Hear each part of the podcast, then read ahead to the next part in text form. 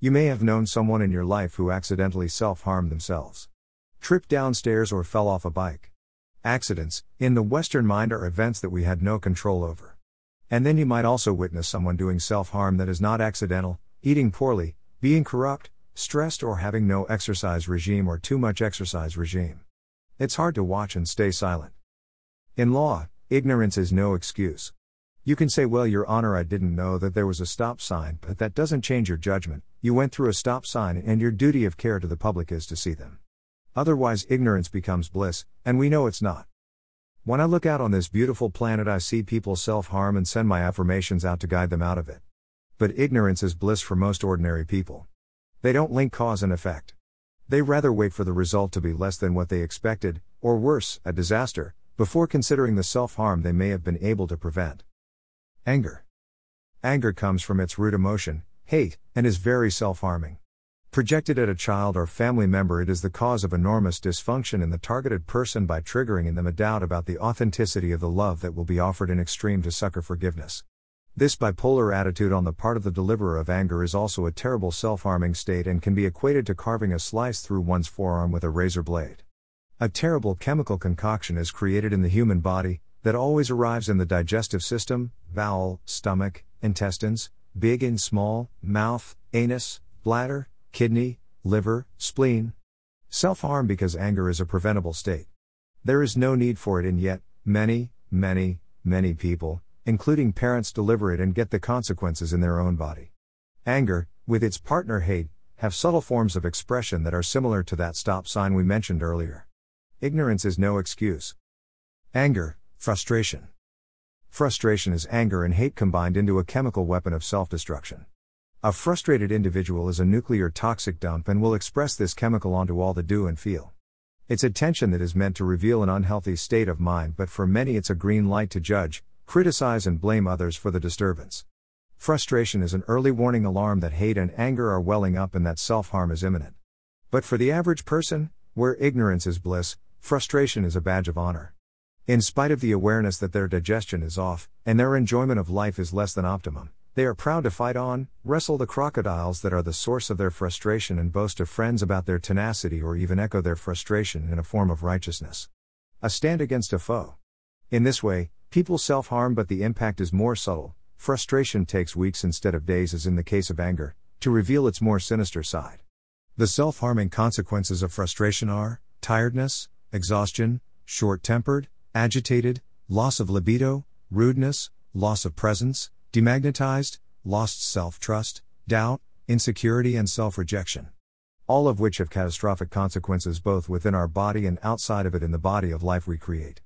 Loss of income, lost trust from family, breakdown in relationships, and poor performance reviews at work are some of the self harm impacts of frustration. Internally to the body, the immune system, the nervous system, and the lymph system are highly degraded by frustration. Frustration is a subtle tension that prevents the body from evolving and recovering. It therefore leads to substitutes like sugar, carbs, alcohol, and chemicals such as sleeping pills and antidepressants, all of which have self harm at their center. Anger, fear. At first, the anger fear partnership is not so easy to understand. But they are partners and cannot be separated. Does fear cause anger? Does anger cause fear? You might debate.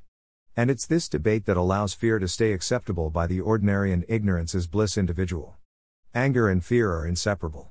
Either we are angry at the source of our fear, blame, or angry at ourselves for having that fear. The anger is not so much a result of the fear, it is more the pre existing requirement. Nothing comes from nothing. If we do not have embedded anger, we cannot be angry and fear will dissipate. Fear exists as a primal instinct. Fear is not a bad thing.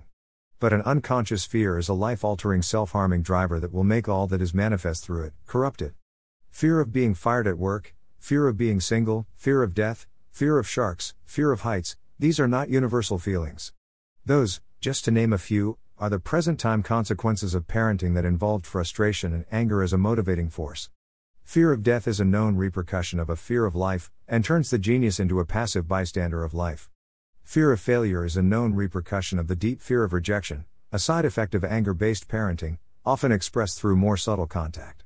Either way, fear and anger have deep self harm associated with them, they attract in the outer body of life abuse, negativity, rejection, criticism, judgments, and diminished work opportunities. On the inner body, fear and anger lead to such self harm as cancer and other autoimmune breakdown, mental breakdown, and insomnia. All of which have extraordinary secondary impacts such as obesity and lost concentration, which many normal people treat with pills or holidays, neither work. Worry. Anger sits in many shapes within the self harming habits we can adopt as normal. Many couples fail in their love life because one or both individuals are too obsessed with self harm to clear their own mind and instead use the relationship as cheap counsel. Bringing worry to explore with our partner is self harm at its most sinister level. When we say we want something and then act to sabotage it, we begin to function at that state in which the conscious mind worry overrides the subconscious mind love to create a war within. This war is self harming and there is nothing subtle about it. To say we want something and then not act to cause it is the destruction of self respect, self love, and self confidence. We can say, I don't want this relationship, then bring worry for cheap therapy, and this is authentic. Or we can say, I do want this relationship, but then we will not self harm with worry. Worry is a Western side effect of ambition, but ambition is an essential part of Western life, it is a key to success. The contradiction is resolved with those often taught paradoxes of adaptability, flexibility, realistic expectations, and goal setting. All of which can be gathered together to one single philosophy order in the chaos. We worry when there is disorder, and disorder is ignorance on the part of the ordinary individual who is unprepared to change the way they see things. While this may seem to be an oversimplification of the complex topic of worry, it isn't. We live on a planet, one of trillions in which there is order, and we might admire it through a telescope, wow. But the universe of our own life may appear to be a mess. It can't be. It must be part of that universe we see through the telescope, and therefore ordered. Can we see it? Sometimes not, and when we do not, we worry. So, what is worry but the inability to be thankful, and this single experience has massive self harm side effects? On the outer body, nobody wants to work with, invest in, partner with a worried, ungrateful individual. That's not even a subtle experience.